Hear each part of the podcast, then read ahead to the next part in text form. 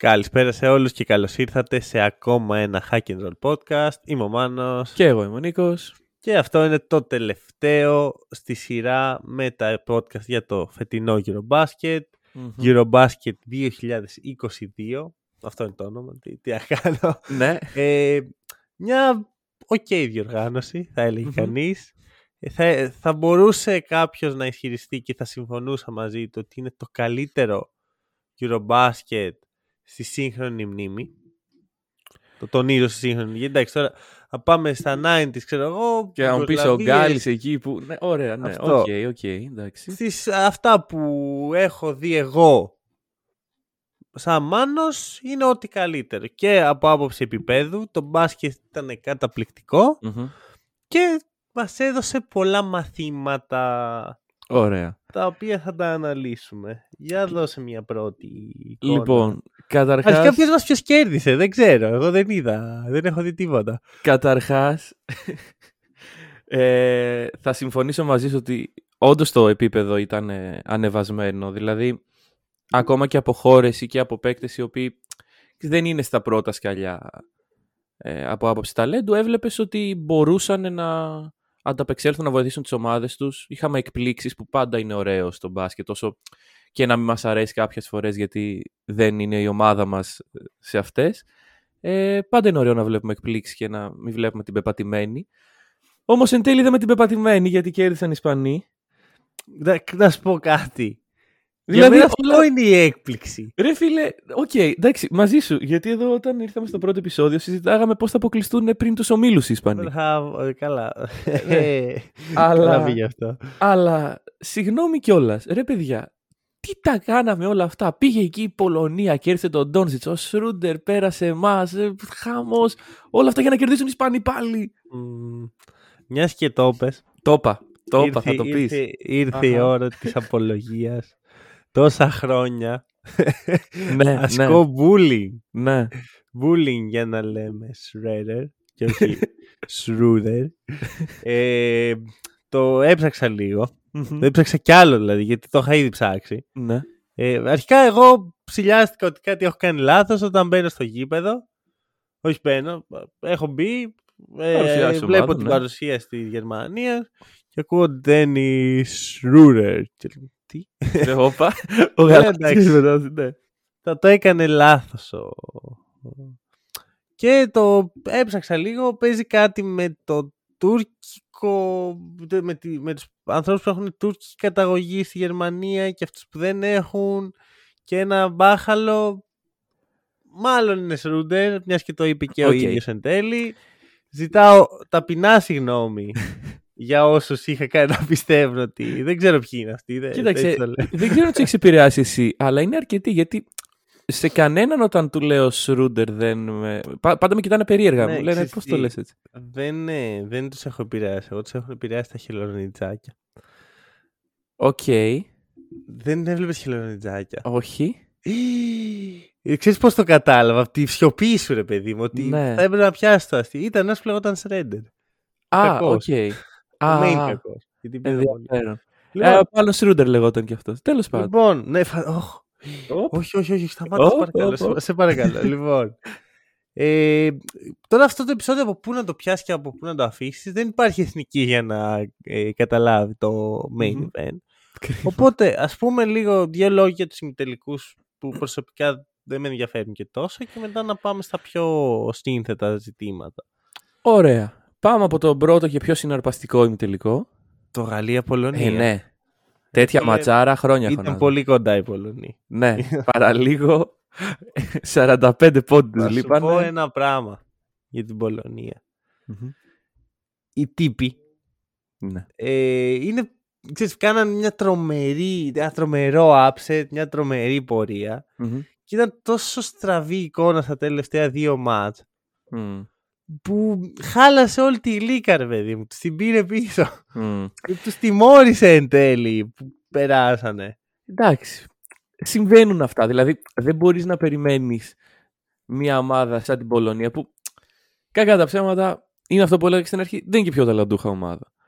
Τη μία μέρα να αποκλεί τον ε, Λούκα Ντόνσιτς και την άλλη μέρα να πηγαίνει να αποκλεί και τη Γαλλία. Mm, αλλά Πάρα πολλά τα expectations, ας πούμε. Τι γίνεται με αυτό, θα σου πω. Ε, και η Σλοβενία και η Γαλλία θα ισχυριστώ ότι δεν παίξανε καλά σε αυτή τη διοργάνωση. Η Γαλλία φιναλίστ δεν έπαιξε καθόλου καλά. Μμμ. Ήταν μία βολή του Οσμάν ή μία βολή του Φοντέι και μακριά από το να μην πλησιάσει καν αυτά τα Να, να έχει επίπεδα. φύγει από τους 16, ναι, συμφωνώ. Ήταν πολύ συμφωνώ. τυχερή, έπαιξε πολύ μέτριο μπάσκετ Μμμ. ε, και δεν άξιζαν στο τελικό κατά τη γνώμη μου. Δεν θα διαφωνήσω. Το να χάσεις λοιπόν από αυτή την ομάδα με 41 πόντους είναι πολύ βάρη. Ναι, κοίταξε από την άλλη, επειδή το παιχνίδι στράβωσε από νωρίς και οι ίδιοι οι Πολωνοί δεν το πιστεύανε, πιστεύω. Δηλαδή, Μμμ. μέσα τους το ξέρανε ότι δύσκολα ξανακάνεις τέτοια νίκη και όταν στην αρχή η Γαλλία ξέφυγε λέει εντάξει δεν πειράζει, καλά ήταν ως εδώ. Ε, καλά, για μικρό τελικό δεν συζητάω καν που πήγανε και... Δεν- Δεν ξέρω καν τι έγινε, νομίζω χάσανε από τη Γερμανία, σωστά. Αλήθεια, ξέρεις τι έχει στο μικρό Δεν- τελικό. ποτέ δεν κοιτάω μικρούς τελικούς. Wow. Δεν- Snobs, μικρός τελικό. Ε, να σου πω κάτι, δεν έχω δίκιο. Δηλαδή, Κοίτα. οκ, εντάξει, στο Eurobasket σημαίνει ένα μετάλλιο. Τώρα που το λες, Μπράβο. οκ. Το Μουντιάλ, ας πούμε, ο μικρός τελικός είναι το πιο αδια... Αν και εκείνη που παίζει τη πιο ωραία μπάλα, γιατί είναι όλοι χαλαροί και δεν τους νοιάζει το αποτέλεσμα. Ναι, εντάξει, ωραία. Στο Eurobasket που μοιράζουν μετάλλια και υπάρχουν. ε, καταγράφονται τα μετάλλια σε βαθμό που μετά από 10 χρόνια λέμε Α, τότε πήραμε το μετάλλιο. Ναι. Τότε έχει αξία. Να σου το πω αλλιώς, αν η Ελλάδα ήταν στο μικρό τελικό, θα έλεγα μπράβο, πήραμε το χάλκινο. Ναι. Ε, τώρα δηλαδή, το... πολύ βάρη statement από έναν, έναν φίλο μιας χώρας που έχει να πάρει 10 χρόνια οποιοδήποτε μετάλλιο. Όχι, όχι, δεν, δεν το είπα ειρωνικά. Όντως ότι θα έλεγα μπράβο που πήραμε το μετάλλιο. Α. αλλά, αλλά δεν θα με εξίταρε ας πούμε, να δω το μικρό τελικό, να, να παθιαστώ. Για το... Ναι, ρε, πάμε, βάλαμε τρίποντο Οκ. στην Πολωνία, ξέρω εγώ. Για το μικρό Ναι, τελικό. Είναι δεν έχει λίγο, την ίδια αξία. Δεν είναι έχει λίγο την ίδια αξία. μικροπρέπεια. Μικρός τελικός, μικροπρέπεια. Τι να Οκ. κάνουμε. Τέλος Το, πάντων. το ακούω. Το ακούω. Εγώ αυτό που μου έκανε εντύπωση στον ημιτελικό όμως, ε, το οποίο κοιτούσα μετά το box score, ε, δεν νομίζω ότι το έχω ξαναδεί εγώ αυτό εδώ και πολύ καιρό. Ε, κάθε παίκτης της Πολωνίας είχε αρνητικό plus minus, με αποτέλεσμα κάθε παίκτη της Γαλλίας να έχει θετικό plus minus. Αυτό δεν είναι απαραίτητο να ισχύει. Θα μπορούσε μια ομάδα να έχει μόνο αρνητικό και ένας της Γαλλίας να έχει και αυτός αρνητικό. Α, ναι, σωστά. Δεν εν έχει να πάση κάνει με περιπτώσει- το πλάσμα των συμπεκτών σου και όχι με το δικό Ναι. με τον αντιπάλων. Σωστό. Αλλά και τα δύο συνέβησαν λοιπόν. Μμμ. Μμμ. Πολύ σπάνιο Ε, νομίζω. σε παιχνίδι με συν 41 είναι πιθανό. Ναι, ένα- σε ένα Δηλαδή, τέτοιο α- blowout όντως. Αν είναι να συμβεί κάπου θα είναι εκεί συνήθως. Ναι, ναι. Όπως και να έχει, εγώ θα, θα τολμήσω να πω ότι αυτός ο ημιτελικός έκανε κακό στη Γαλλία. Γιατί επαναπάθηκαν στη μετριότητά τους. Ναι, Δηλαδή, Ναι, εν αλλά- τέλει, θα σου πω κάτι. Η ομάδα που έπαιξε με την Τουρκία ε, στη φάση των 16 και η ομάδα που έπαιξε με την Ισπανία στο τελικό Μμμ. δεν έχει τίποτα διαφορετικό. Δεν έχει καμία βελτίωση στα δικά μου μάτια. Ναι, αλλά το path της Γαλλίας δεν ήταν και τόσο εύκολο. Δηλαδή, είχε ευκαιρίες να, να δει τα ελαττώματά της με την Τουρκία, με την Ιταλία, όπως είπαμε. Ευκαιρίες είχε. Δεν δεν το το έκανε. Ε, ναι, αυτό δηλαδή. Έστω ότι έβρισκες μια εξίσου ισχυρή ομάδα στο ημιτελικού. Πιστεύεις ότι θα, θα βελτιωνόταν η Γαλλία σε αυτό το διάστημα; Όχι απαραίτητα, αλλά σίγουρα ένα blowout στον ημιτελικό δεν βοήθησε. Ναι, δεν διαφωνώ σε αυτό. Όντως δεν βοήθησε. Αλλά νομίζω ότι όλα γίνονται sum up σε αυτό που είπες ότι έπαιξε μέτριο μπάσκετ η Γαλλία. Μμμ, Ε, ναι, ναι, ναι. Και με την Πολωνία, εντάξει, είναι πολύ ωραίο να βλέπεις μια ομάδα αν μπορεί να αντιδράσει και να της ρίχνει 40 πόντους στο κεφάλι, γιατί η Γαλλία έχει το ατομικό ταλέντο να ρίξει 40 πόντους στο κεφάλι μιας ομάδας. Ε, Αλλά όταν πας να παίξεις ένα σοβαρό παιχνίδι με μια σοβαρή ομάδα απέναντί σου, με την άμυνά της. Θα, θα, θα τα πούμε για τον τελικό. Αλλά δεν. δεν σου έδειξε πω η το Γαλλία ότι εξής. όλους ήταν λίγοι. Αν η Γαλλία έπαιζε όπως έπαιξε στους Ολυμπιακούς, που ήταν τρομερή ομάδα εκεί, θα σου έλεγα ε, μαγιά τους, τους αξίζει να, να φτάσουν στο τελικό και τους αξίζει να τον πάρουν. Αλλά χθες, βλέποντας τον ε, τελικό, ήμουν τελείως αδιάφορος προς το αποτέλεσμα του αγώνα. Μμμ. Μόνο και μόνο γιατί δεν ένιωθα, ένιωθα ότι η Ισπανία, οκ, το αξίζει. Μμμ. Παρότι δεν τη συμπαθώ παραδοσιακά. Ναι. Και απ' την άλλη έβλεπα μια Γαλλία η οποία δεν είχε τίποτα ενδιαφέρον και τίποτα που να με κάνει να πω μπράβο ρε Μαδάρα, σήκωσέ το. Ναι, Είμαι εντάξει. τελείως αδιάφορος. Που για να συμβεί αυτό σε μένα, σε παιχνίδι της Ισπανίας, πρέπει ο άλλος ή να μου είναι πολύ αντιπαθικός για κάποιο λόγο, όπως οι Γερμανοί που γενικά δεν μου είναι αντιπαθείς, απλώς ήμουν λίγο salty από την ε, ήττα της εθνικής. Από προχθές, Χωρίς- ναι. Χωρίς να λέω ότι α, οι απαράδεκτοι μας κλέψαν και τέτοια. Απλώς ήμουν στο γήπεδο, μας κερδίσαν ένα μήνυμα. Εντάξει, δεν, δεν είναι ευχάριστο, ναι, το, το Αυτό. καταλαβαίνω. Ναι. Ξέρεις, με υγιή τρόπο. ναι, ναι. Τώρα η Γαλλία δεν είχε ούτε αυτό. Απλώς ήταν τόσο άσχημη η εικόνα της Γαλλίας σε όλη τη διάρκεια του τουρνουά. Που λέω, Όχι, ρε φίλα, μην το πάρει η Γαλλία. Γιατί να το πάρει η Γαλλία; Τι έχει η Γαλλία; Που δεν έχει, ας πούμε, η Πολωνία ή η Γερμανία. Α πούμε, η Γερμανία-Ισπανία, που ήταν ματσάρα, Μμμ. θα ήταν πολύ πιο άξιος τελικός. Ναι, δεν διαφωνώ. Δεν Για διαφωνώ. μένα, πίσω από την Ισπανία, το καλύτερο μπάσκετ το έπαιξε η Γερμανία στη διοργάνωση. Εντάξει, ε, και κέρδισε και την Ελλάδα που, εντάξει, εμείς λέμε βρε παιδί μου ότι α, αποκλείστηκε η χώρα μας, όμως για τα δεδομένα του φετινού Eurobasket αποκλείς... η Γερμανία απέκλεισε ένα από τα φαβορή και μάλιστα με εκκωφαντικό τρόπο. Οκ, okay, πάντως είδες τι κάναν τα φαβορή φέτος. Ναι, εντάξει. Τα φαβορή δεν πήγανε καλά. Ε, Α, Θες να πιάσουμε αυτό το θέμα. να το Να το πιάσουμε. βγάλουμε από τη μέση. Ωραία. Πώς οι ομάδες του Γιάννη, του Ντόνσιτς, του, του Γιόκιτς πήγαν άπατες. Δεν ήταν καμία στον ημιτελικό. Μμμ. Και για μένα ένα από τα μεγάλα μαθήματα που μας έδωσε αυτό το Ευρωμπάσκετ είναι ότι δεν, στο, με τους ευρωπαϊκούς κανόνες του παιχνιδιού δεν πάει να φέρεις όποιον, όποιον παίχτη θες Μμμ. αν δεν παίξεις όμορφο μπάσκετ, ό- όμορφο, όχι όμορφο, καλό, σωστό, λογικό μπάσκετ γύρω του, δεν θα κερδίσεις.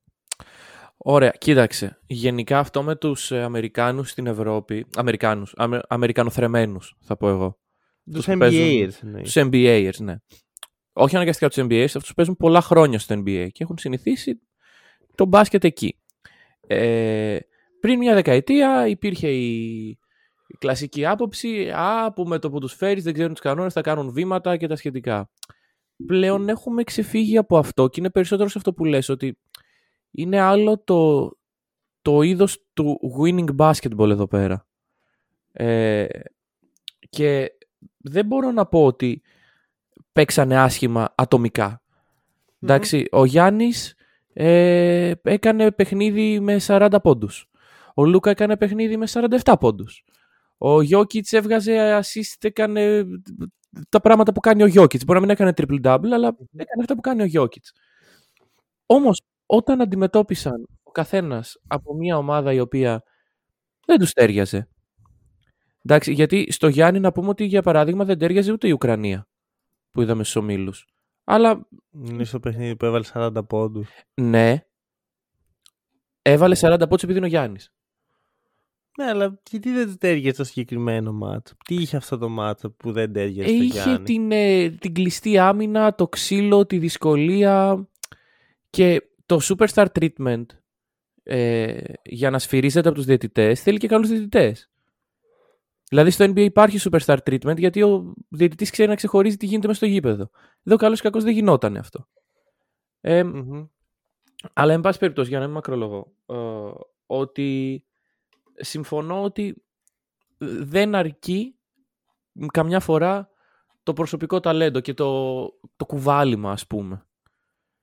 Εγώ θα ισχυριστώ ότι στο... δεν αρκεί ποτέ. Γιατί δε- πάω στο Ευρωμπάσκετ του 17 που κερδίσει η Σλοβενία.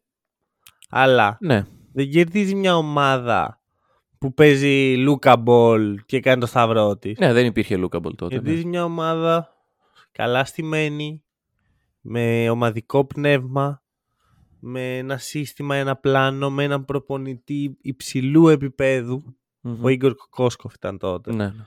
Ε, κερδίζει λοιπόν μια άξια ομάδα, όπως και τώρα. άλλωστε. Ναι. Ε, φε, φέτος η διαφορά είναι ότι δεν υπάρχει αυτό το star power, αυτό το... Ξέρεις, ο star που λες αυτός είναι στην ομάδα. Είναι τελείως ομαδική η δουλειά που έγινε. Ναι, Εντάξει, ναι, ναι. υπήρχαν παίχτες που ξεχώρισαν. Τρεις παίχτες θα, θα έλεγα ότι ξεχώρισαν την Μμμ. Ισπανία. Αλλά δεν ήταν το στο επίπεδο που ήταν ο Ντόνσις και ο Ντράγκη το 17. Μμμ. Όμως και το 17 η Σλοβενία κέρδισε την πανίσχυρη Σερβία Ναι. στο τελικό. Κέρδισε την Ισπανία. Καλές ομάδες. Μμμ. Πιάνεις το νόημα αυτό που Ναι, λέω. ναι, ότι εν ναι, ναι. τέλει, στο δικό μου, στο- έτσι όπως θα το βλέπω εγώ, για ακόμα μία φορά κερδίζει η ομάδα με τον καλύτερο προπονητή, το καλύτερο σύστημα, την πιο ε, ο- ομαδική ετοιμότητα, τακτική ετοιμότητα, όλα αυτά. Κερδίζει αυτή η ομάδα. Και έτσι είναι το ευρωπαϊκό μπάσκετ. Έτσι είναι οι κανόνες του ευρωπαϊκού μπάσκετ. Ναι. Είναι σωστό, είναι λάθος. Για μένα είναι σωστό από τη μία. Απ' την άλλη πρέπει να προσαρμοστούμε και λίγο στους καιρούς της εποχής που τα ονόματα πουλάνε, οι stars πουλάνε, δεν πουλάει ο... ο- δεν, δεν πουλάει ομαδική δουλειά. Κατάλαβες Ναι, τι λέω. ναι, ναι, ναι. Ότι είναι καλή φάση και λέμε τώρα «Ω, Ισπανία, τι μπασκετάρα έπαιξε και τέτοια». Αλλά αυτό σε βάθος χρόνου δεν φέρνει λεφτά στη FIBA. Απ' την άλλη, το να βγαίνει ο Γιάννης να κάνει τα πάντα και να το σηκώνει, Ναι, είναι σίγουρα. λεφτά. Ωραία, κοίταξε, πριν πάμε στο marketing. Ε, βασικά, ωραία, α- ας πάμε στο, σε αυτό που λες για τα έσοδα. Εγώ πιστεύω ότι από άποψη διαφημιστική ε, και κέρδη και τα λοιπά, ήταν μια κακή διοργάνωση. Δηλαδή, εγώ εδώ στην Αγγλία που είμαι, ας πούμε, που εντάξει, οκ, δεν έχω Ε, και πλήρη επαφή Πήγες ακόμα. στην με το- Παταγωνία, ρε φίλε, για Πήγα να στην δεις μπάσκετ. Παταγωνία. Ωραία. εσύ, εσύ που πήγες στην καρδιά της διοργάνωσης. Ε, η πόλη του Βερολίνου ήταν εντυμένη στα χρώματα του Ευρωμπάσκετ που είναι Όχι. μια πολύ κλεισέ έκφραση. Όχι. Όχι. Όχι. Αλλά, αλλά πρέπει να δεις λίγο το bigger picture εδώ πέρα. Ας πούμε Δηλαδή; το ότι χθες το βράδυ όλο το Twitter ε, ήταν ξέρεις, ε, ήταν αμερικάνικα site που καλύπτουν γεγονότα του NBA και έλεγε Χουάντσο και Μπο Κρούζ και τα σχετικά. Επίσης Ναι. αυτό το Μπο Κρούζ, σταματήστε το. σταματήστε το. Εντάξει, το καταλάβαμε. Έπαιξε ταινία ο Χουάντσο Χερναν Γκόμες. Κουραστήκαμε Μπο Κρούζ και Μπο Κρούζ. Την έχετε δει την ταινία, το καταλάβαμε. Ξέρεις κάτι, εγώ δεν την έχω δει γιατί δεν θέλω αυτό. ταινία του Netflix. Κουράστηκα. Sorry, έπρεπε να το βγάλω από μέσα. μου. Μα δεν ξέρεις κάτι. Ο τύπος δεν. Έπαιξε ο καημένος σε μια ταινία και σβήσαμε όλη την καριέρα του. δεν μας νοιάζει πλέον ο Χουάντσο ποιος είναι και τι κάνει. Ναι. Λοιπόν, ε, όντως στο Βερολίνο, όντως στην Αγγλία και είμαι σίγουρος ότι άμα πάει κανείς και στην, Πα- στην Παραγουάη, ξέρω εγώ, δεν θα δει Ευρωμπάσκετ. Ναι, οκ. Αλλά το ενδιαφέρον στη διοργάνωση υπήρχε. Υπήρχαν άτομα που ταξίδεψαν την Αμερική για να παρακολουθήσουν. Ε, άτομα ε, εγνωσμένης αξίας στο χώρο. Δημοσιογράφοι, αναλυτές, προπονητές. ε, Ναι, αυτοί όλοι είναι μπασκετάνθρωποι. Ωραία, το βγάζουμε. Λοιπόν, περίμενε. Αυτό από Ωραία. μόνο του είναι καλή διαφήμιση. Ναι, δεν Δηλαδή η εικόνα του Brad Stevens να βλέπει Γαλλία-Τουρκία είναι καλή διαφήμιση. ναι, ναι, ναι, ναι, ναι. Ωραία. Μετά, σε ένα δεύτερο βαθμό, υπήρξε ενδιαφέρον από πλευρές που δεν θα βλέπαμε πριν πέντε χρόνια στην τελευταία διοργάνωση. Που δεν βλέπαμε, όχι που δεν θα βλέπαμε. Γιατί Δηλαδή; υπήρχε το Twitter. ναι. Άνθρωποι που δεν έχουν καμία σχέση με τις χώρες του Ευρωμπάσκετ να ασχολούνται. Που πάλι είναι το δεύτερο, η δεύτερη σκάλα σε αυτό που είπα. Δηλαδή είναι πρώτα οι, οι άνθρωποι που είναι μέσα στο χώρο και μετά είναι τα sites, οι σελίδες, όλα αυτά. Όμως από εκεί ξεκινάει το exposure μιας διοργάνωσης. Δηλαδή θα ανεβάσει το, το hoops ε, hype, ξέρω εγώ, Ναι. ένα, ένα tweet και θα το δει ο Αμερικάνος, θα πει όχι τι είναι αυτό, ξέρω εγώ. Θα ψάξει. Eurobasket. Μετά ξέρει, σε τρία χρόνια που θα γίνει το επόμενο, θα ξέρει ότι αυτό είναι μια διοργάνωση που παίζουν οι ευρωπαϊκές ομάδες, Μμμ. που παίζουν οι MVP του NBA. Γιατί άλλο να παίζει ο Χουάντσο Ο μόνο. Φάντσο, ναι. Δηλαδή να είναι άμα ο Χουάντσο ήταν ο καλύτερος παίχτης της διοργάνωσης ε, σε Star Power, γιατί ήταν ο καλύτερος παίχτης της διοργάνωσης, αλλά όχι, δεν ήταν το πιο εμπορικό όνομα. Ναι. Σου λέω εντάξει, τι, ποιος να δει τώρα. Όταν όμως κατεβαίνει ο Γιάννης, ο Λούκα, ο ναι, Γιώργης, εντάξει. Βασικά αυτό είναι νομίζω το οποίο θα ε, πάει, αν πάει μπροστά το Eurobasket και γενικά τις διοργανώσεις της ε, FIBA, ότι εδώ παίζουν αυτοί που βλέπετε κάθε μέρα ανάμεσά σας, Μμμ. έρχονται, βάζουν μια σημαία στη φανέλα τους και παίζουν.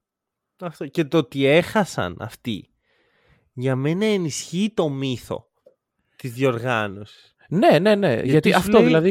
Ποιοι είναι αυτοί που μπορούν να τους κερδίσουν αυτούς; Μπράβο. Σου λέει γιατί; Ναι. Δηλαδή, Ξεκινάει και αυτό το ερώτημα. Και έρχομαι εγώ να σου πω ότι έτσι όπως τα είδα σαν σύνολο, ε, το πρόβλημα του NBA και όχι ακριβώς πρόβλημα, το, ο- η ανάγκη του NBA να βγουν μπροστά οι superstars και να είναι αυτοί που κουβαλάνε και κανείς άλλος Μμμ. έγινε ξεκάθαρο. Ήταν ένα μικρό expose Ωραία. στον μαγικό κόσμο του NBA. Να σου πω κάτι όμως. Εγώ και σε αυτό που είπες πριν ότι ε, το αμερικάνικο μπάσκετ εδώ δε- δεν κερδίζει ουσιαστικά. Ε, υπάρχει και ο παράγοντας που συζητάγαμε και την άλλη φορά του ενός αγώνα. Δηλαδή γιατί αλλάζεις την, ε, τον τρόπο που παίζεται το μπάσκετ και αλλάζεις και τη διάρκεια. Δηλαδή εγώ συνεχίζω να πιστεύω ότι σε μια σειρά έστω best of 5, το κάνει best of 7 θα κέρδιζε μία εκ των Ελλάδα, Σερβία. Σοβαρά Σλοβενία. μιλάς. Πιστεύεις Ναι. δηλαδή ότι η Ελλάδα στα πέντε παιχνίδια θα κερδίσει την Ισπανία. Ναι, το πιστεύω. Ε, παίξαμε κα- καλά και να το αξίζουμε αυτό. Δεν είδαμε τόση Ελλάδα για να ξέρουμε. Είδαμε Έτσι, ρε μια... φίλε. Η Περίμενε, Ελλάδα ρε, παίζει εσύ. στους- παίζει στους ομίλους. Ωραία. Παίζει με κάτι Ουκρανίες, κάτι τέτοια και μια Ιταλία και μια Κροατία τελείω πλήρως ανέτοιμες. Ωραία. Παίζει καλά εκεί. Παίζει Ωραία, καλά στο ωραία. Δίνο. Ναι. Και μετά πάει στη φάση των 16 και παίζει με τη Τσεχία και παίζει χάλια. Ναι, και μα μετά πάει στη Γερμανία και παίζει ακριβώς το ίδιο, απλώς η Γερμανία είναι ακόμα πιο έτοιμη. Και Ε, βάζουν ναι. τα σουτ. έχεις δει δύο παιχνίδια. άμυνα με τα μάτια. δε- Η άμυνα με τα μάτια ή αλλάζει ή δεν αλλάζει. Από τη στιγμή που δεν άλλαξε από το πρώτο ημίχρονο στο δεύτερο, δεν θα κάτσω εγώ να ισχυριστώ ότι θα άλλαζε από το πρώτο παιχνίδι στο δεύτερο. Εντάξει, οκ. Δεν, δεν, δεν έχεις απόλυτα άδικο σε αυτό. Απλά σου λέω, πιστεύω ότι αν υπήρχε best of 5, η Σλοβενία π.χ. δεν θα αποκλειόταν ποτέ από την Πολωνία. Εντάξει, αυτό Να, προφανώς. να στο πάμε έτσι. Αλλά- Ωραία. Αν η Σλοβενία έπαιζε με τη Γερμανία ή αν η Σλοβενία έπαιζε με την Ιταλία, Μμμ. εγώ δεν θα σου δεν θα στοιχηματίσω στο best of 5. Γιατί όπως ε, η, ομα- η μία ομάδα προσαρμόζεται στην άλλη, έτσι και άλλη κάνει Μμμ. τις αλλαγές της, προσα- κάνει τις προσαρμογές της. Όντως η Σλοβενία από την Πολωνία δεν θα έχανε.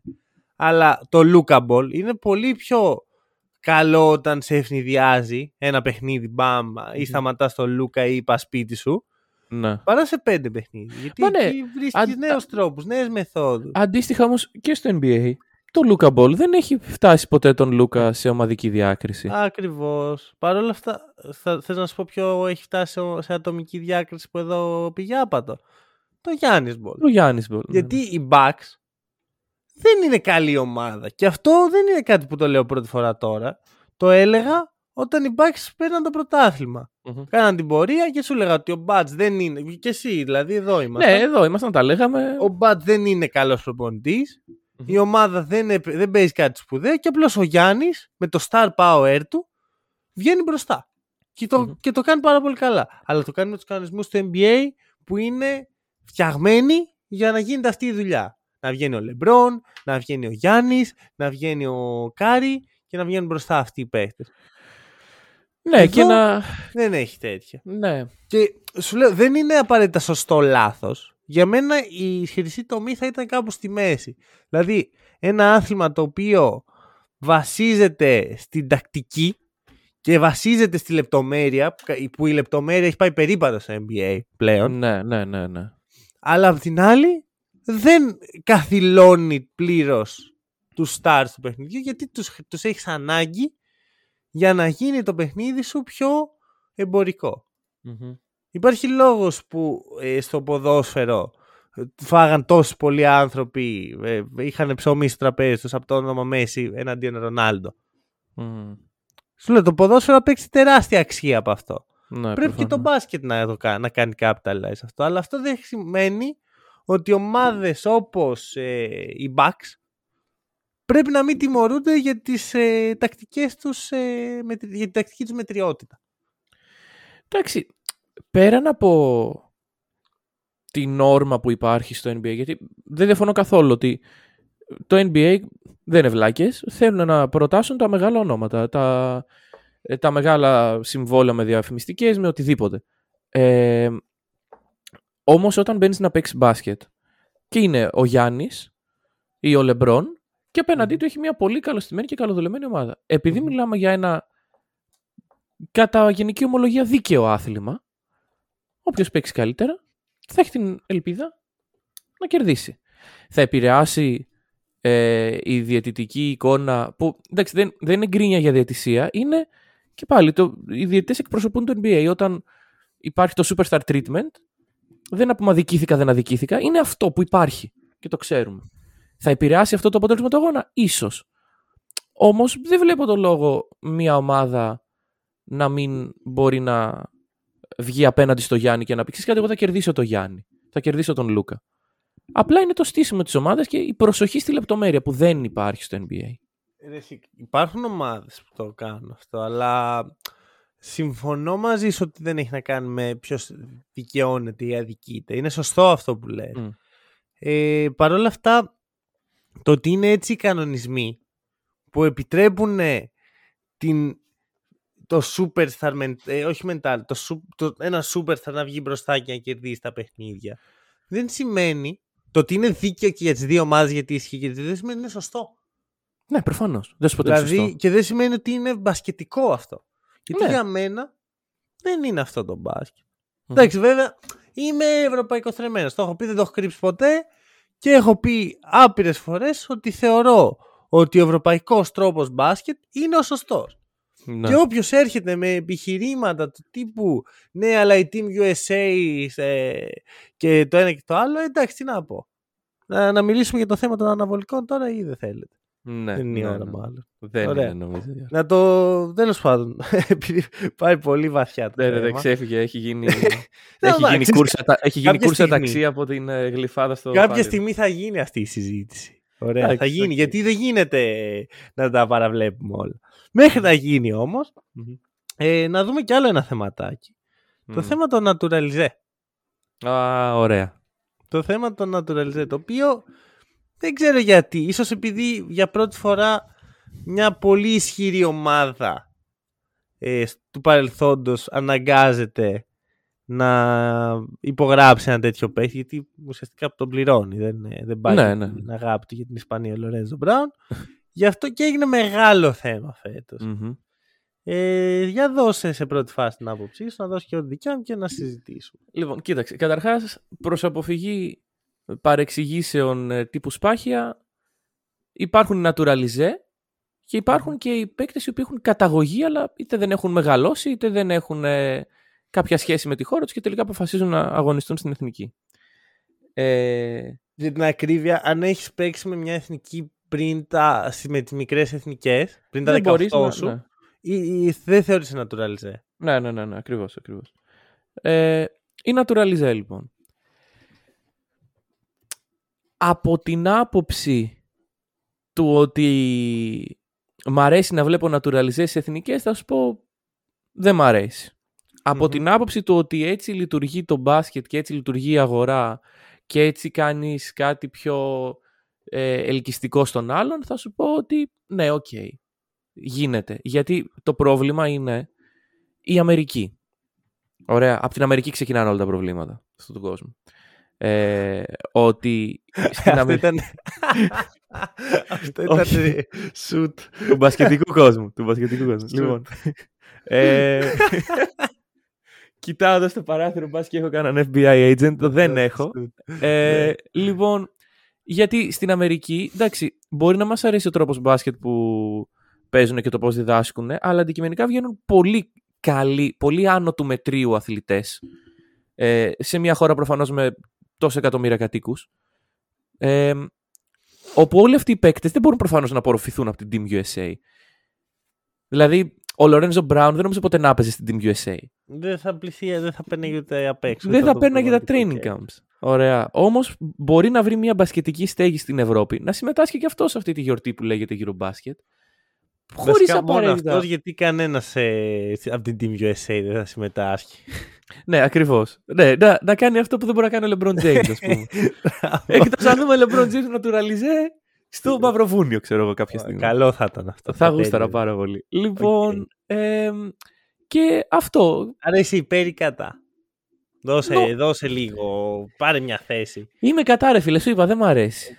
Οκ. Δεν μ' αρέσει. Γιατί ουσιαστικά όταν βγαίνει. και δεν είναι με, την, ε, με το πατριωτικό aspect of view, αλλά όταν βγαίνει μια ομάδα, μια εθνική και λέει ότι υποστηρίζω τη χώρα μου, ε, δεν μπορεί να έρθει ο Λορέντζο Μπράουν και να πει ε, ξέρεις κάτι, είμαι κι εγώ από τη χώρα σου. Ή αντίστοιχα, και, και στην Ελλάδα να συνέβαινε αυτό. Δηλαδή, έστω ότι μου φέρνεις τον LeBron James. Ωραία. Ωραία. Είναι cheat. Αρχικά κουτουλάει με Γιάννη. Δεν... είναι- Ωραία, φέρ' το Στεφ που θα βοηθούσε περισσότερο στην κατάσταση. Ωραίο. Είναι Ωραίο. cheat. Είναι cheat όμως. Οκ. Δεν είναι σωστό. Μισό λεπτάκι. Να, να, ε, επειδή βλέπω, εγώ βλέπω και τις δύο πλευρές. Οκ. Ωραία. Ε, στο ποδόσφαιρο Μμμ. η έννοια του naturalize δεν υπάρχει. Δηλαδή μπορεί ο κάθε ένας να πάει να πάρει το διαβατηριάκι του αντί να μην Ακριβώς. έχει παίξει με κάποια άλλη εθνική Ναι. για να παίξει, δηλαδή μπορεί να έχει 11 τέτοιους. Ναι, 11 προφανώς. naturalize. Ναι, οι οποίοι όμως έχουν την υπηκότητα. Ωραία. Άρα σε... Ναι, και ο Λορέντζο Μπράουν έχει την υπηκότητα. Ναι, σωστά. Ωραία. Ναι. Άρα, σε ένα βαθμό, το πρόβλημα στο μπάσκετ είναι ότι αυτό το έχουμε οριοθετήσει. Ότι μπορείς να έχεις μόνο ένα τέτοιο. Που είναι Ναι. εν μέρει λογικό γιατί το ταλέντο στο μπάσκετ και ο τρόπος που διαμοιράζεται είναι τέτοιος που το να έχεις ε, 12 Αμερικάνους στο Εθνική Μαυροβουνίου είναι πιθανό. Μμμ. Δηλαδή αν μια εθνική σου λέει «Ξέρεις τι, εγώ δεν θέλω, θέλω να κερδίζω μόνο. ναι, ναι, ναι. Α, φέρνω 12 ε, Αμερικάνους, αλλά αν είχε την επιλογή μπορεί κάποιος να το έκανε. Μμμ. Θα, θα ήταν Σίγουρα περίεργο, κάποιος θα το έκανε. κάβολο και κακό για το μπάσκετ της χώρας, ναι. Αλλά θα γινόταν κάποια ναι, ναι, στιγμή. ναι, ναι, ναι. Αν όχι 12 θα ήταν 5. Θα ήταν στην εθνική Τουρκία, ας πούμε, που είχε θέμα στο βάθος, Καλά, σίγουρα, σίγουρα, έβρισκε σίγουρα. στο βάθος. Ναι. Ωραία. Άρα από εκεί, ξεκινώντας από εκεί να πούμε ότι το ότι το έχουμε οριοθετήσει στο μπάσκετ ήδη δημιουργεί τη συζήτηση αυτή. Μμμ. Το ποδόσφαιρο δεν το έχω ακούσει ποτέ ότι α, μήπως το naturalize. Μετά υπάρχει άλλη πλευρά του νομίσματος ότι αν, ε, πε- αν πεις ότι απαγορεύεται το naturalize Μμμ. μετά ξεκινάνε άλλες συζητήσεις ότι okay, ο Ντόρσεϊ είναι naturalize ή όχι. Και να μου πεις όχι γιατί το έχουμε, πάλι είναι η οριοθέτηση της FIBA αυτή. Ναι. Τι σημαίνει Δηλαδή, naturalize και τι Ο όχι. ναι. Ντόρσεϊ είναι αντικειμενικά πιο Αμερικάνος από ότι Έλληνας. Σίγουρα. Δεν έχει γεννηθεί στην Ελλάδα, άρα γιατί να παίζει στην Ελλάδα; Ξέρεις, μετά ξεκινάς τέτοιες συζητήσεις. Και μετά Ναι. ξέρεις που πάει αυτό; Ο Κοίταξε, Γιάννης. Όχι, όχι. Περίμενε, περίμενε, περίμενε. Ο... α, ε, Τώρα εδώ μπλέκουμε λίγο με νομοθεσία διεθνούς δικαίου και νομίζω, χωρίς να είμαι απολύτως σίγουρος, ότι αν έχεις... Ε, γιατί η μητέρα του Ντόρση είναι Ελληνίδα. Ναι. Μπορείς να επιλέξεις την ε, υπηκότητά σου χωρίς να έχεις συμπληρώσει απαραίτητα κάποια χρόνια σε μια χώρα ή και τα λοιπά και τα λοιπά. Μπορείς να επιλέξεις ποια από τις δύο υπηκότητες κρατάς.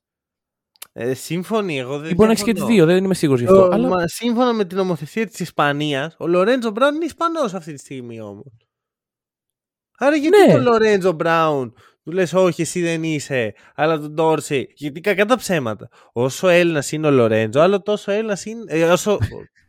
το ως ίδιο είναι. Ισπανός. Ναι, ναι, ναι. Όσο Έλληνας είναι ο Λορέντζο Μπράουν, άλλο τόσο είναι και ο Ντόρσεϊ. Δεν μιλάει ελληνικά, δεν έχει μεγαλώσει στην Ελλάδα. Ο μόνος λόγος που ήρθε στην Ελλάδα κάποια στιγμή ήταν για να παίξει για το Ολυμπιακό.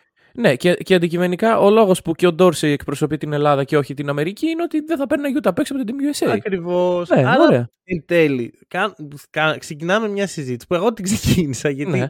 όλο το ίντερνετ και η συζήτηση περιστρέφεται γύρω από αυτό. Όχι, καλό είναι να λέγονται αυτά, δεν είναι κρυβό. Ε, Αλλά μετά ξεκινά μια συζήτηση τόσο σύνθετη που είναι βαρέλι χωρίς πάτο. Μμμ. Εγώ να σου πω λοιπόν την άλλη πλευρά του νομίσματος που κανένας δεν συζητάει. Για πες. Για ποιο λόγο οι Αμερικάνοι guards είναι τόσο καλύτεροι από τους Ευρωπαίους; Γιατί περί αυτού πρόκειται. Όλοι οι Ναι. naturalize είναι Αμερικάνοι. Μμμ. Και είναι Γιατί, κυρίως guard. Λοιπόν, ναι, και είναι κυρίως guard γιατί στους ψηλούς έχουμε ε, πληθώρα και στους κοντούς έχουμε, λείπ- μας λείπουν. Ναι. Γιατί λοιπόν ο Κέντρικ Πέρι είναι καλύτερος από κάθε μαυροβούνιο guard; Γιατί ο Λόρεντζο Μπράουν είναι καλύτερος από κάθε Ισπανό guard αυτή τη στιγμή; Ναι. Μήπως κάνουμε κάτι λάθος σαν ευρωπαϊκή, η ευρωπαϊκή ανάπτυξη παιχτών κάνει κάτι λάθος; Και μήπως για να το πάω ένα επίπεδο παραπάνω, οι κανόνες του ευρωπαϊκού μπάσκετ δεν ευνοούν την ανάπτυξη; Γιατί μιλήσαμε για τους ε, κανόνες πώς ευνοούν τους superstars, να μιλήσουμε και για την άλλη πλευρά. Πώς οι κανόνες του ευρωπαϊκού μπάσκετ ευνοούν guard, αδύναμους, μη γυμνασμένους, μέτριους αμυντικά. Μήπως λοιπόν πρέπει να αλλάξει λίγο αυτό, να αλλάξει η προστασία σε όχι και τόσο ε, ταχυδύναμους παίχτες; Ωραία. Να σου πω το άλλο όμως. Επειδή εδώ το ευρωπαϊκό μπάσκετ είναι... Είναι αυτό, είναι μια οντότητα. Δεν μπορείς να πεις ότι αφαιρώ αυτό το στοιχείο από το ευρωπαϊκό μπάσκετ και γίνεται λιγότερο ή περισσότερο καλό ή περισσότερο ευρωπαϊκό. Ε, η η ικανότητα ενός guard να βλέπει το γήπεδο, να οργανώνει το παιχνίδι, να, να δημιουργεί, να εκτελεί κτλ. Είναι η πεμπτουσία του ευρωπαϊκού τρόπου παιχνιδιού. Αν δεν υπάρχει αυτό, αν δεν υπάρχει ο χειριστής, πολύ δύσκολα υπάρχει η επιτυχία. Οπότε κάθε ε, Ευρωπαίος guard πιστεύω ότι κύρια μέρημνά του από τις μικρές ηλικίες είναι να γίνει ένας καλός χειριστής και ένας καλός σουτέρ. Άρα άρα την άμυνα την παρατάμε; Δεν θα έπρεπε. Ε, Δεν θα έπρεπε. Αλλά Και εδώ την, είναι. την αθλητικότητα. Εδώ Και είναι την το αθλητικότητα. θέμα. Ότι δεν την παρατάμε την άμυνα, αλλά μας επιτρέπει ο ευρωπαϊκός τρόπος παιχνιδιού να μην είμαστε τόσο καλοί αμυντικοί. Ναι, ναι, ναι. Αυτό ναι. είναι το θέμα εξ αρχής. Και όταν έρχεται ο αντίστοιχος Λάρκιν, ο οποίος δεν είναι και κανένας τρελός αμυντικός, αλλά είναι το παιδί πάρα πολύ γυμνασμένος. Μμ. Όταν λοιπόν έρχεται αυτός, ε, γιατί παίρνουμε naturalize. Ο λόγος λοιπόν που ε, έχουμε naturalize παίχτες στις, ε, σε τέτοιου είδους διοργανώσεις είναι γιατί δεν μπορούμε να παράξουμε τους σωστούς παίχτες. Ναι, ωραία, όμως Δεν είδα, μισό να σου το πω για δεν Ναι. είδα καμιά εθνική να τρέχει να πάρει ψηλούς. ναι. Γιατί συνέβη αυτό, γιατί στους ψηλούς είναι αλλιώς η ανάπτυξη. Και στους Μμμ. ψηλούς η άμυνα δεν είναι, δεν είναι, δεν γίνεται, γίνεται πιο εύκολα expose στην Ευρώπη από ότι Αχα. η άμυνα στα guard. Άρα, εικάζω ότι αν αλλάζαμε τους κανονισμούς και αλλάζαμε τον τρόπο που προσεγγίζαμε την ανάπτυξη των guard, δεν θα ήταν τόσο θέμα η naturalize. Γιατί άμα στους 10 guard οι δύο, στους 10 καλύτερους guard της διοργάνωσης, οι δύο ήταν naturalize, δεν θα λέγαμε οκ. Εντάξει, δεν είναι τρελό. Όταν όμως στους 10 οι 5 είναι naturalize, είναι λίγο περίεργο. Ναι, ναι, ναι, ναι, ναι. Και μετά, στο- ξέρεις, και είναι οι 5 από τους ε, 20 naturalize παίχτες που υπάρχουν, ξέρω, αν είναι τόσοι. Μμμ, μμμ. Δεν είναι 5 στους, ε, στους 50 naturalize. Που λες, οκ, είναι και κάποια παλτά. Όχι. Η naturalize, καλά, αρχικά το naturalize το διαλέγεις κιόλας. Ακριβώς, δεν θα διαλέξεις παλτό για να του Μπράβο. Ναι. Σύμφωνοι, σύμφωνοι, σύμφωνοι. Παρ' όλα αυτά, το γεγονός ότι δεν μπορούμε να αναπτύξουμε αντίστοιχο επίπεδο παίχτες με τους Αμερικάνους που έρχονται στην Ευρώπη δει- δείχνει μια αλήθεια για το Μμ. ευρωπαϊκό μπάσκετ και απλώς αδυνατούμε να κοιτάξουμε το πραγματικό πρόβλημα και συζητάμε περί ανέμων και υδάτων. Πιστεύεις ότι ε, θα συζητηθεί και θα αλλάξει κάτι σε αυτό το τομέα το naturalize. Να είμαι ειλικρινής έτσι όπως είναι το ευρωπαϊκό μπάσκετ και, κοίτα, αρχικά δεν πιστεύω ότι πρέπει να αλλάξει ο κανονισμός στο naturalize. Τον βρίσκω σοφό έτσι όπως είναι. Ναι, οκ. Καλά, όχι, να, να μην επιτρέπονται παραπάνω εννοείς. Αυτό. Ναι, Αυτό ναι, ναι. για μένα είναι ξεκάθαρο ότι δεν Ναι, είναι. σίγουρα. Και ξέρεις, το οριοθετείς και καλά. Δηλαδή ότι ο Ντόρση, οκ, έχει παίξει με τις εθνικές νέων. Δεν Μμμ. έχει μεγαλώσει στην Ελλάδα, δεν είναι... δεν Ναι, αλλά έχει είναι- παίξει με τις μικρές. Ναι. Αυτό. το οριοθετείς κάπως καλά. Δηλαδή είναι ένα, ένα damage control όλο αυτό. Μμμ. Εγώ το σέβομαι. Δεν πιστεύω ότι εκεί πρέ- πρέπει να γίνουν αλλαγές. Πρέπει να γίνουν σε άλλους τομείς. Αυτή τη στιγμή το ευρωπαϊκό μπάσκετ είναι στη χειρότερη του φάση και δεν είναι Μμμ. τυχαίο που από τους 30 καλύτερους παίκτες της φετινής διοργάνωσης οι 25 είναι, παίζουν στο NBA. Ναι. Δηλαδή αυτό από μόνο του λέει πολλά. Σου- Βλέπεις την πεντάδα, την All Tournament Team, οι τέσσερις είναι στο NBA.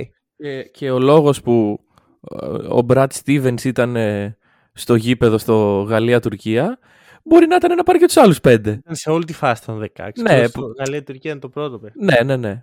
Και- Το ότι υπήρχαν scouters και, και GMs εκεί πέρα είναι λόγος να πάνε και οι άλλοι πέντε από τους 30 καλύτερους να πάνε και αυτοί στο NBA. Ακριβώς. Και ο Λορέντζο Μπράουν που είναι ο πέμπτος έχει παίξει στο NBA. Δεν, είναι- Ναι, ναι, δεν ναι, είναι εντάξει. κάτι. Ναι. Δηλαδή, και άμα του γίνει μια καλή πρόταση με ρόλο, θα πάει. Το θέμα λοιπόν, το ευρωπαϊκό μπάσκετ αυτή τη στιγμή παραπέει. Το ευρωπαϊκό μπάσκετ είναι σε μια κόντρα με τον ίδιο τον εαυτό. Είναι, Ναι, έχει, ναι, ναι, ναι. έχει ε, υπαρξιακή κρίση το ευρωπαϊκό μπάσκετ. Είναι απίστευτο αυτό. Ναι.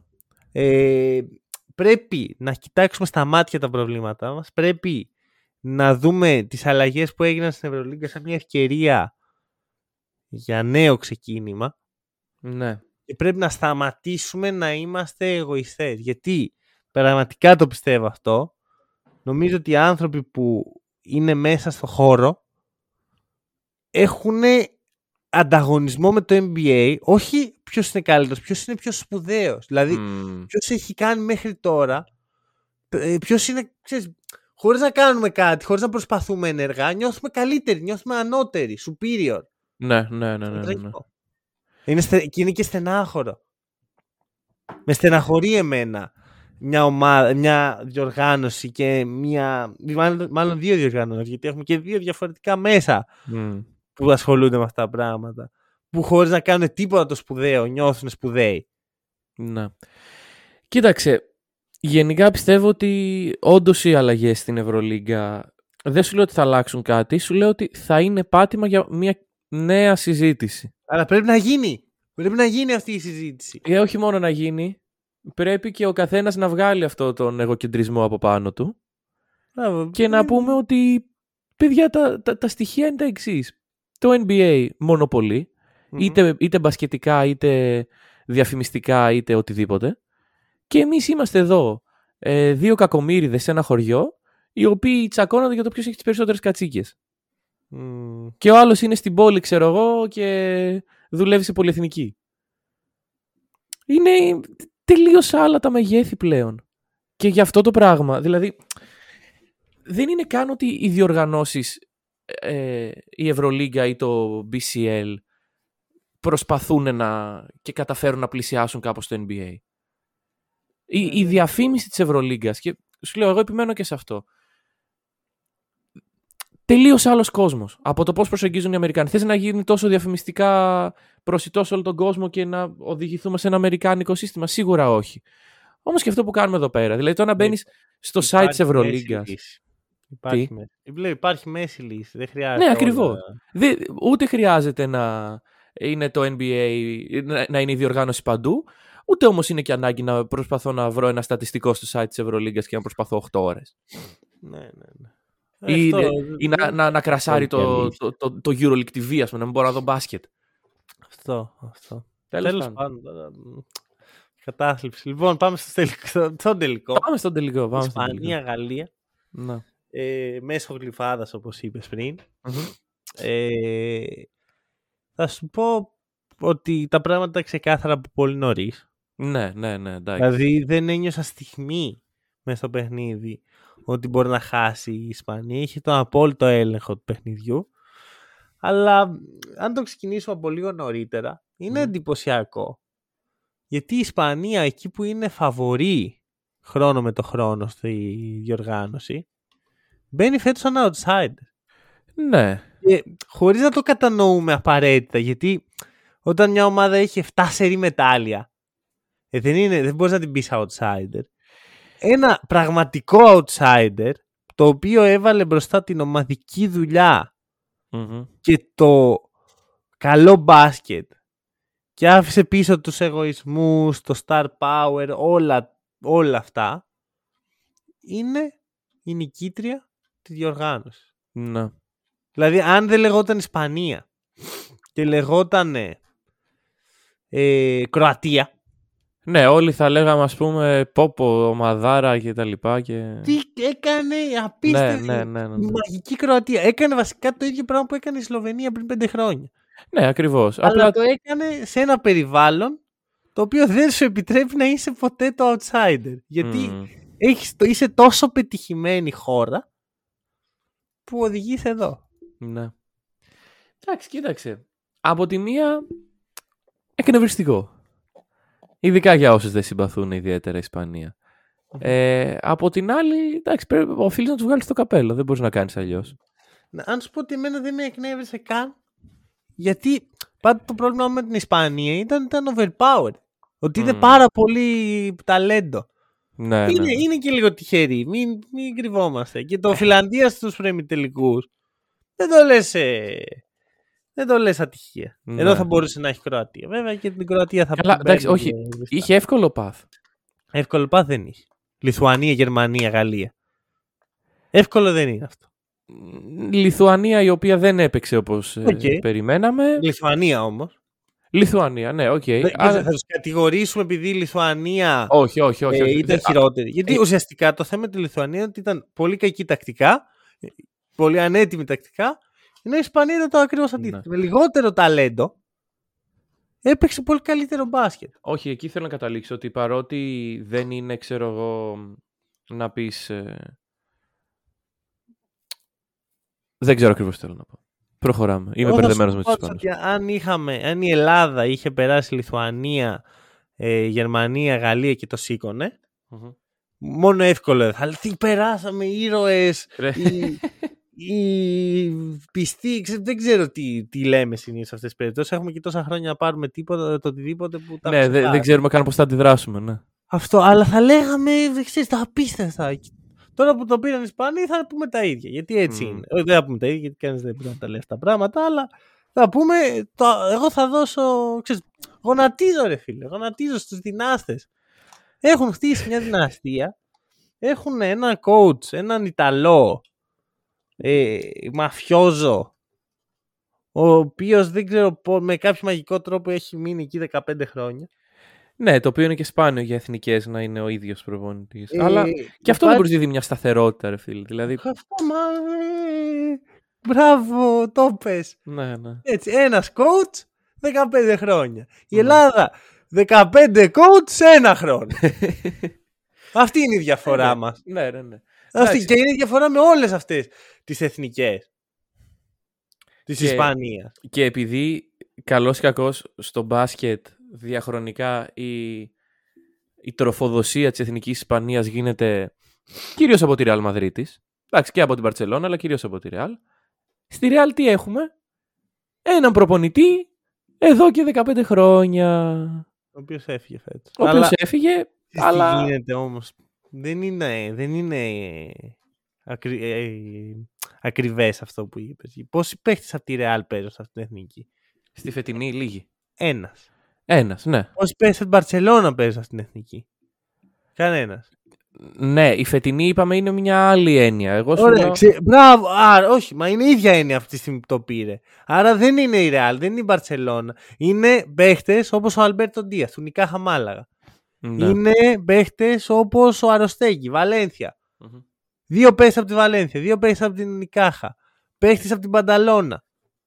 Αυτή η ομάδα λοιπόν. Οπότε δεν είναι η Real και η Barcelona, είναι το Ισπανικό πρωτάθλημα. Ναι, ναι, ναι. Είναι ένα πρωτάθλημα το οποίο βασίζεται στη συνέχεια, στις ακαδημίες, στην εξέλιξη παιχτών, στη, στο υψηλό επίπεδο όλων των ομάδων. Η, Βα- η Βαλένθια στην Ελλάδα θα διεκδικούσε πρωτάθλημα. Προφανώς. Και Στην Και- Ισπανία δεν το βλέπετε, με- το, για να το δει πρέπει να περιμένει μια δεκαετία, ξέρω εγώ, να μην της κάτσει στην Παρσελόνα της Ρεάλ. Και μιλάμε τώρα σε χρυσές εποχές τύπου εκεί αρχές της δεκαετίας του 10 που και οι δύο ελληνικές ομάδες ήταν πολύ ψηλά. Όταν έχανε ο Παναθηναϊκός ή ο Ολυμπιακός από τη Μάλαγα ή από την Βαλένθια λέγαμε πω, ξέρω εγώ, ε, ντροπή κτλ. Αλλά αυτή είναι η τρίτη και η τέταρτη και η πέμπτη ομάδα του Ισπανικού Πρωταθλήματος. Και δεν είναι τυχαίο που η Ευρωλίγκα έχει τέσσερις Ισπανικές ομάδες. Τους βρίζουμε γι' αυτό. Ναι, τους αλλά- Κατακρίνουμε, να το πω πιο σωστα Αλλά, άμα αυτό είναι το επίπεδο των Ισπανικών ομάδων και εμείς Ναι, έχουμε προφανώς. τρίτη ομάδα τον Προμηθέα Ναι. και την ΑΕΚ που δεν μπορεί να πληρώσει ένα παίχτη. Ε, Ναι, ναι, ναι, ναι, όχι, όχι, όχι. όχι. Ναι. Σα- ε, εγώ Δεν σε είναι- αυτό δεν. πρόσεξέ με. Και δεν είναι το θέμα η, η ΑΕΚ και ο Προμηθέας. Γιατί και οι ελληνικές ομάδες, οι δύο, ο Παναθηναϊκός Ολυμπιακός, τέτοια χάλια είναι. Είναι ομάδες που ζουν Ναι. από μέρα σε μέρα. Βγάζουν το μεροκάματο για να το φάνε το βράδυ στο κλαμπ. Έτσι Ναι. είναι. Έτσι είναι. Όταν ε, λέ- σου λέει ο Παναθηναϊκός έχει αλλάξει 15 προπονητές σε 10 χρόνια από τότε που έφυγε ο Μπράντοβιτς. Ε, τι περιμένεις, ε, περιμένεις αυτή η ομάδα να παράξει ε, ταλέντο για την εθνική; Σιγά, άλλη όρεξη Ναι. δεν έχουν. Σιγά μην Αλλά κάτσεις δεν το ταλέντο ξέρω. να περιμένεις. Γιατί και για έναν παίκτη, πολύ κακή διαφήμιση η συνεχής αλλαγή προπονητή. Δηλαδή, σκέψου εσύ ότι είσαι σε μια δουλειά και κάθε 10 μέρες αλλάζει το αφεντικό σου. Ναι. Θε- πο- Πώς θα προσαρμοστείς εκεί πέρα, πώς θα μπορέσεις να Πώς θα το ανταποδώσεις; πιστευτώ. Ναι, ναι, ναι. Τα πράγματα είναι απλά, α, ε, αρνούμαστε να τα δούμε. Είναι πολύ απλά. Δηλαδή το να, το να λειτουργήσει καλά ένα σύλλογος δεν είναι κάτι απίστευτο. Ειδικά στο ευρωπαϊκό μπάσκετ που είναι όλ- ο- όλοι οι σύλλογοι σχεδόν, εκτός από τους ισπανικούς και μερικούς άλλους, το είναι τόσο χαμηλό επίπεδο. Είναι πολύ απλά τα πράγματα. Εμείς δεν θέλουμε να τα δούμε έτσι απλά. ναι. Εμείς, Ναι. δηλαδή, δεν είναι. Και είναι όλο το σύστημα. Είναι οι ομάδες. Είναι οι οπαδοί που στην πρώτη στραβή θα γκρινιάξουν. Είναι οι παίχτες που ψάχνουν τον εύκολο δρόμο. Όλο, όλο. Είναι όλο λάθος και δεν είναι μόνο στην Ελλάδα. Σε πολλές χώρες είναι έτσι. Μμ. Σε πολλές χώρες. Απλώς βλέπουμε ότι οι χώρες που δεν που φεύγουν λίγο από αυτό, πρώτα η Ισπανία, μετά η Γαλλία, η Γερμανία ακόμα και σε διασυλλογικό επίπεδο έχει αρχίσει να ανεβαίνει και πιστεύω ότι η Γερμανία σε 10 χρόνια θα είναι από τις δυνάμεις του μπάσκετ. Πολύ πιθανό. Ωραία. Εντάξει, η Πολωνία είναι α. Η Σλοβενία διασυλλογικά και το πρωτάθλημα της δεν είναι κάτι δυνατό. Μμμ. Έχουν άλλου τύπου. Και η Σλοβενία χωρίς τον Ντόντς, εδώ που τα λέμε, δεν θα Δεν θα ήταν εδώ, ναι, ναι. εντάξει. Και μετά υπάρχει η Ιταλία που θέλω, να, θέλω έτσι να αφιερώσω ένα λεπτό. Για Που πάμε. κατά τη γνώμη μου η Ιταλία είναι η τρίτη καλύτερη ομάδα της φετινής διοργάνωσης και είναι πολύ άτυχη. Μμμ. Η Ιταλία άμα είχε βάλει εκείνη τη βολή ο Φοντέγκιο ήταν τελικό. Πολύ πιθανό. Εντάξει, εκτός άμα πούμε ότι η Πολωνία ματσάρει Ναι. τέλεια με την Ιταλία. Ήταν, μία- Ε, είναι ναι. μία βολή μακριά η Ιταλία από το να παίξει τελικό. Και θα σου πω κάτι, η Ιταλία θα μπορέσει να κερδίσει την Ισπανία. Μμμ. Ε, Δηλαδή η Ιταλία με τον coach το, το, το βασιλιά του momentum, το μάγο Ποτσέκο, Μμμ. με μια ομάδα η οποία παίζει με πολύ ένταση, πολύ... Τους νοιάζει, πραγματικά τους νοιάζει να κερδίσουν. Μμμ. Παίζουν και για τον Καλινάρη που λείπει, καλύπτουν το κενό.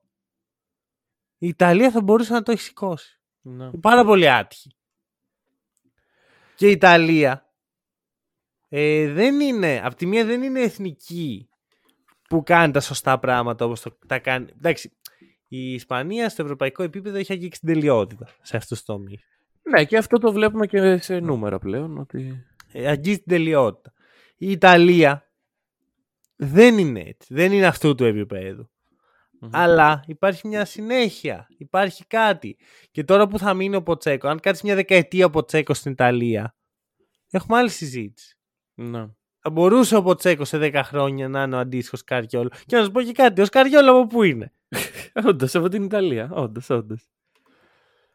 Νατουραλιζέ λοιπόν και ο Σκαριόλο. Naturalize. ναι, πρέπει να. δεν μπορεί να έχουμε το Λορέτζο, μπρά. Τώρα Όχι. εντάξει. Να πω ότι ο, ο Βίλι Χερναν Γκόμες είναι ο τρίτος καλύτερος παίκτη της Ισπανίας. ο Λορέντζο δεύτερος. Ναι. Και ο Χουάντσο, ο, ο πιο αδικημένος. Χουάντσο Χερναν Γκόμες. Ο καλύτερος παίκτη. Λοιπόν, θέλω ένα λεπτό να πω κάτι ε, για το οποίο προετοιμάζομαι. Κάνω εδώ και ώρες ε, πρόβα για το πώς θα το πω. Για μπες. Ε, ο Ρούντι Φερνάντες πρέπει, πρέπει να μιλήσουμε ρε φίλε. Για μπες. Σε όλο το τουρνουά Μμμ.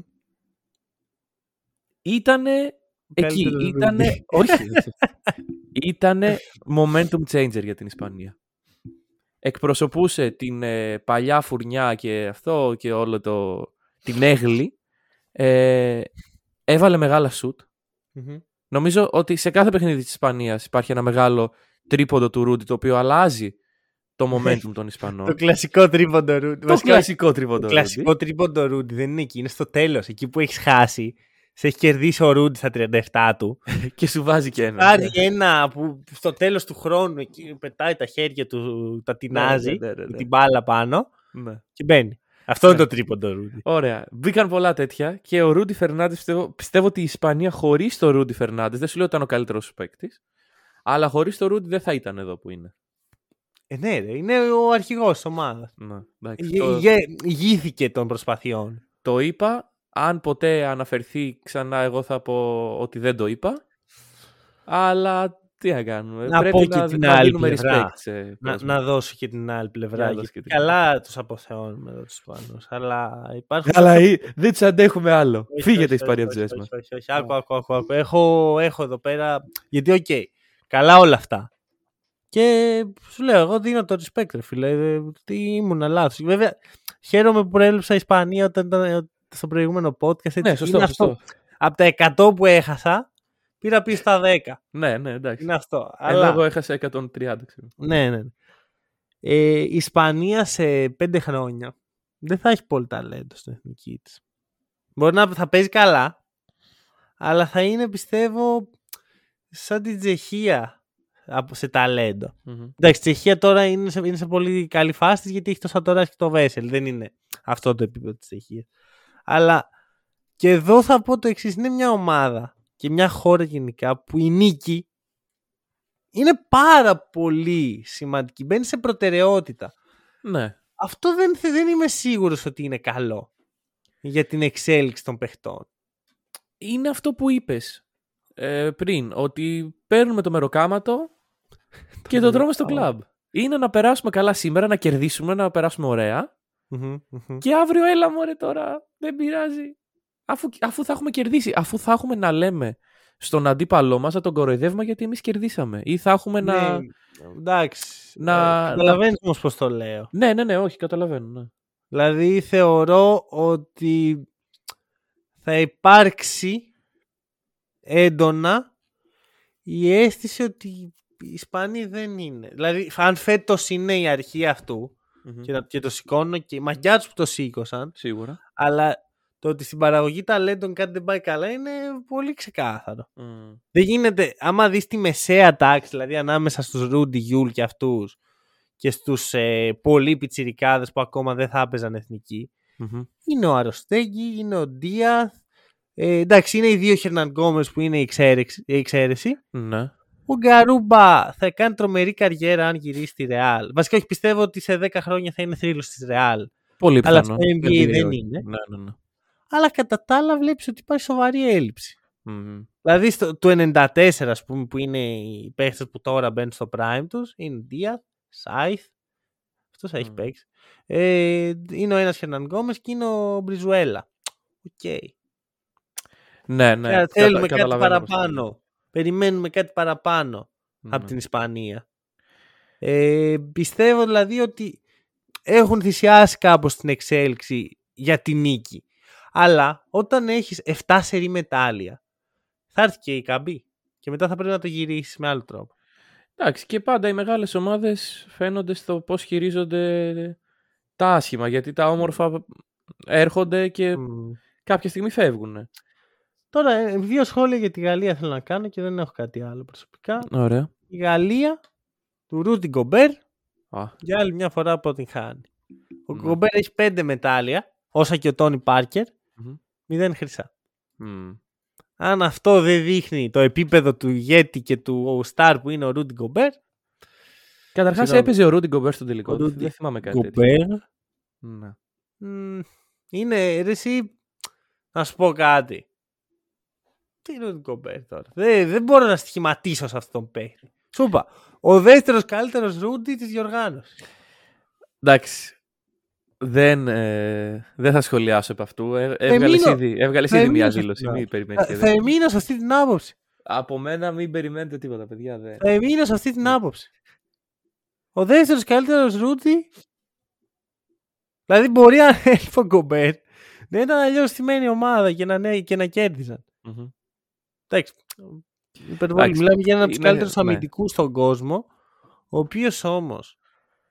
Αυτό είναι η απόδειξη ότι αν δεν έχεις τίποτα επιθετικά, όσο καλός αμυντικός και να είσαι, Ναι. ε, δεν μπορείς, δεν μπορείς να σε Ναι, πάρει ναι, ναι. σοβαρά. Δεν μπορώ, που δεν μπορούσε να, πε- να, να βγάλει μια πάσα στο high-low που την έστελνε στις πινακίδες. Μμ. Του- Εκεί που καθόμουν εγώ την έστελνε. Ωραία, Και που καθώς του και δίνεις- ψηλά. του δίνεις την μπάλα να ποστάρει το Φρεντέτ και δεν μπορεί. δεν γίνεται. που ο, Ερτέ, ο Τόμας Ερτέλ. Ο Ερτέλ ήταν ο καλύτερος παίκτης της Γαλλίας. Καλά, μην Ναι. πιάσεις το στόμα μου το φουρνιέ γιατί Εντάξει, όχι. ε, Απει... Μου φαίνεται απίστευτο το γεγονός ότι η Ερτέλ έκανε. Αποφάσισε να το πάρει μία φορά στα σοβαρά. Και όλοι οι Βγήκε υπόλοιποι τον δεύτερος. γράψανε. Ναι, ναι, Ναι, ναι. ναι. Εντάξει, να σου πω κάτι. Αυτό, αυτό αξίζει τον Ερτέλ. Ωραία, ένας τύπος ο οποίος δεν έχει πάρει ποτέ στα σοβαρά την καριέρα του και τον μπάσκετ. Ναι. Πήρε Εντάξει, αυτό που άξιζε. Ωραία. Ε, μ, και εγώ τώρα τι να σου πω για Γαλλία. Όντως, εγώ, ενώ εγώ στην αρχή τους θεωρούσα φαβορή. Ε, τους είχα πολύ εξα, εξειδανικευμένου μες στο μυαλό μου. Δεν είδα κάτι τέτοιο. Και εγώ επιμένω ότι ο Γκομπέρ ήταν καθοριστικός σε προηγούμενες φάσεις, αλλά άμα θες όντως να λέγεσαι Δεν ήταν. ηγέτη. Ήταν. Αλλά θα σου πω, ο Γκομπέρ έχει πάρει όσες νίκες χρειάζεται για να μην βγει ποτέ πρώτος. Δηλαδή, Ναι. πάντα στον τελικό θα σχηματίσει ένα άντρα στον Γκομπέρ. Μμμ. Πάντα, πάντα. Είναι το, e- το easy, το, το εύκολο. Ναι, ναι, ναι, ναι. Το εύκολο. Να σου το πω κι αλλιώς. Παίζεις με την Πολωνία. Παίζεις νωρίς το μεσημέρι. Μμμ. Παίζεις 5, και 4 ώρα Γερμανίας. Οι άλλοι τελειώνουν το παιχνίδι τους με τη Γερμανία, οι Ισπανοί, 11 η ώρα. Ναι. Ματσάρα. Είναι ξεκούραστοι πλέον οι Γάλλοι. Είναι άνετοι. Δεν, δεν νομίζω ότι είναι θέμα ξεκούρασης. Περίμενε, είναι ξεκούραστοι. Και μπαίνεις στο ματ και βλέπεις τους Γάλλους να ζυγίζουν 50, πόδια, 50 κιλά τα πόδια τους και τους πάνω να πετάνε. Δεν μπορούν. 6-0 τον έχει τον κολέος Καριόλος σε, σε διοργανώσεις. Πελάτης. 6-0. Αν αυτό δεν, μας, ε, δεν, τα, δει- δεν τα δείχνει όλα, τότε Μμμ. δεν ξέρω. 6-0. Ωραία. Ε, αυτά. Αυτά. αυτά. Το κλείνουμε Αυτά. εδώ. Μα Ωραία. 6-0. Πες μου, 6-0. σταμάτα με άμα λέω ψέματα. Όταν πεις ψέματα θα σε σταματήσουν οι αλήθεια. Λοιπόν, να ευχαριστήσουμε πάρα πολύ τον κόσμο για τη στήριξη Μμμ, κατά, καθ' όλη τη διάρκεια της διοργάνωσης. μμμ. Πραγματικά ήσασταν εκεί και τώρα όσοι ήρθατε για αυτό, μείνετε Ναι, γιατί ναι, δεν ναι, έχουμε ναι. αρχίσει καν. Αχα. Δεν έχετε ιδέα τι έρχεται κατά πάνω σας. Τι έρχεται Μανώλη κατά πάνω δεν, τους; δεν θα, πω Δεν θα τίποτα. δεν, αποκαλύψουμε. έχει, δεν έχει, δεν έχει. Να, θα Ναι. πρέπει να κάτσετε εδώ, χα καιρό, Αχα. όλα social media, κεράστε και το καφεδάκι μας buymeacoffee.com slash hack and roll κεράστε το Μμμ. και ε, περιμένετε χαλαρά έτσι αράξτε πίσω την καρέκλα και Εμείς δεν θα περιμένετε- αράξουμε εμείς δεν θα αράξουμε καθόλου καθόλου. Έρχονται πολύ ωραία Ε, πράγματα. Έρχο- έρχεται μια σεζόν που δεν έχετε φανταστεί ακόμα Μμμ, μμμ. και θα τολμήσω να πω ότι δεν έχουμε δει ακόμα κάτι τέτοιο στα ελληνικά podcast OK. θα τολμήσω να το πω Ωραία, ωραία. Αυτά.